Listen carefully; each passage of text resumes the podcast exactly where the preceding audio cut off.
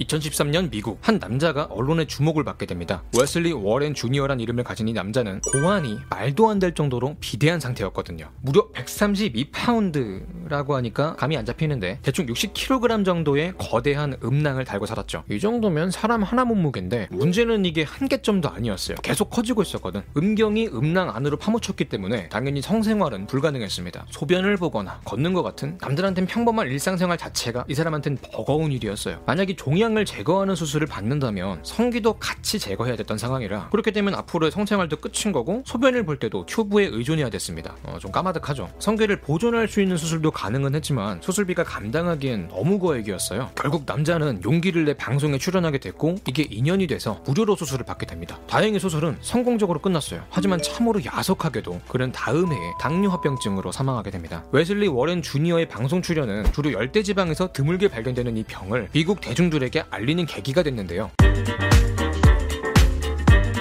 피부 조직이 비대해지고 표면은 거칠게 갈라지고 잿빛으로 탈색까지 되면서 흡사 코끼리처럼 변하는 병이라 병명도 코끼리상 가죽 피자를 따서 상피병입니다. 이 병의 주요 발병 부위는 남성의 고환에만 국한되지 않아요. 일반적으로 공개된 사진들은 대부분 팔다리 같은 무난한 부위가 많지만 여성의 유방이나 음부까지 주요 발병 부위예요. 뭐 호발 부위부터 아주 지독한 병이죠. 대체 어쩌다가 사람의 피부가 하필 또 이런 곤란한 부위가 이토록 지독하게 커지는 걸까요? 원인은 많은데 그 중에서도 모기 때문에 발생하는 경우 경우가 대표적이에요. 모기감에게 한 기생충이 원인입니다. 새끼들은 뭐 안 끼는 데가 없어. 인간 학살자야. 볼 때마다 패고 싶네. 먼저 상피병이 발생하는 과정을 볼게요. 상피병은 그 증세가 나타나기 전에 림프 부종이라는 병을 먼저 거칩니다. 몸이 붓는 이 부종을 오래 방치하면 상피병 단계로 넘어간다는 말이죠. 그럼 림프 부종이 뭘까요? 우리 심장이 수축되면서 밀어낸 혈액이 동맥을 타고 각 장기에 도달했다가 다시 정맥을 타고 심장으로 돌아오잖아요. 헌데 이 동맥을 타고 나간 혈액이요. 그중 90%만 정맥으로 돌아온다고 합니다. 합니다. 나머지 10%는 뭐 어디로 증발했나? 각혈했나? 이 나머지는요 정맥 대신 림프계라는 걸 통과합니다. 이 림프계는 면역기관이에요. 혈액에 섞인 바이러스나 세균, 기생충 같은 침입자를 거르는 역할을 합니다. 그런데 모종의 이유로 림프관이 손상되면 림프액이 정상적으로 흐르지 못하고 근육이나 피부 조직으로 누수되면서 붓기 시작합니다. 물이 찬다 그러죠. 이걸 림프 부종이라고 해요. 초기 증상이 좀 특이한데 부어오른 피부를 누르면 그 상태가 유지된다고 해요.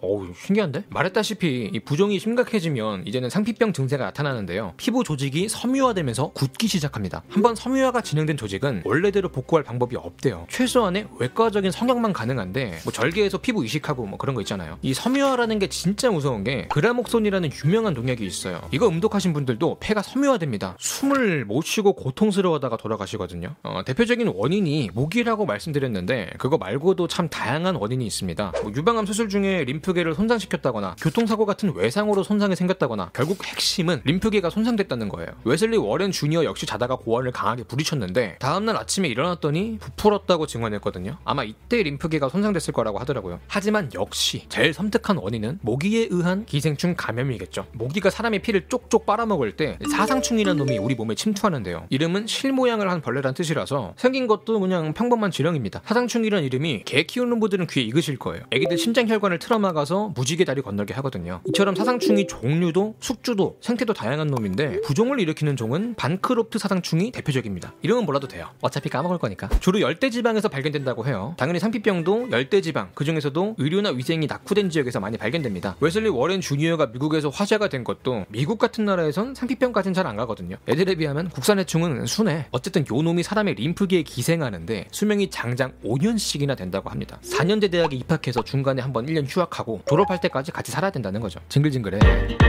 애들이 어떻게 부종을 일으키냐. 일단 얘네들 생활사를 한번 보겠습니다. 난생은 알에서 태어나는 거고 태생은 엄마 뱃속에서 태어나는 걸 말해요. 민원들은 난태생이라고 하는데 난생과 태생을 합친 겁니다. 알을 만들기는 하는데 바로 낳지 않고 어미 몸속에서 알을 세이브하고 있다가 알이 부화하면 그때 내보내는 거지. 이 어린 벌레들은 혈류를 타고 다니다가 하필이면 야간에만 말초혈관으로 모입니다. 왜 그럴까요? 중간 숙주인 모기가 야행성이라 그래요. 모기가 사람의 피를 빨 때 같이 빨려 들어가는 거죠. 이 유충들은 모기의 체내에서 3기 감염 감염충까지 변태합니다. 디지몬처럼 진화해요. 그리고는 다시 모기의 주둥아리로 갑니다. 모기가 또 다른 불쌍한 인간의 피를 빨겠죠. 이때 사상충도 다시 사람의 몸으로 들어가고 최종 숙주인 인간의 몸뚱이 안에서 마지막 변태를 마칩니다. 드디어 으른벌레, 성충이 된 거예요. 짝짓기를 할 수 있게 됐단 말이죠. 근데 원래 어른 되면 짝짓기를 하나? 어쨌든 이 번식 활동으로 태어난 새끼들은 다시 새로운 기생의 사이클을 시작하겠죠. 이놈들의 생활 주기 중에서 문제를 일으키는 건 성충 단계예요. 이 어른벌레가 림프계에 살면서 문제를 일으킵니다. 우리 사람이 오줌을 지리고 똥을 싸듯이 얘들도 대사의 산물인 노폐물이 나옵니다. 또 죽으면 그대로 시체가 쌓이고요. 이 오염물질들이 염증 반응을 일으키고 림프액 순환에 문제가 생기면서 림프 부종이 발생하게 되는 거죠. 역시 방치하면 상피병이 되고요. 사실 한국인들이 걸릴 일은 거의 없어요. 영상 재밌게 보시고 이제 저도 무방합니다. 지금까지 지식한 입의 한입만이었습니다.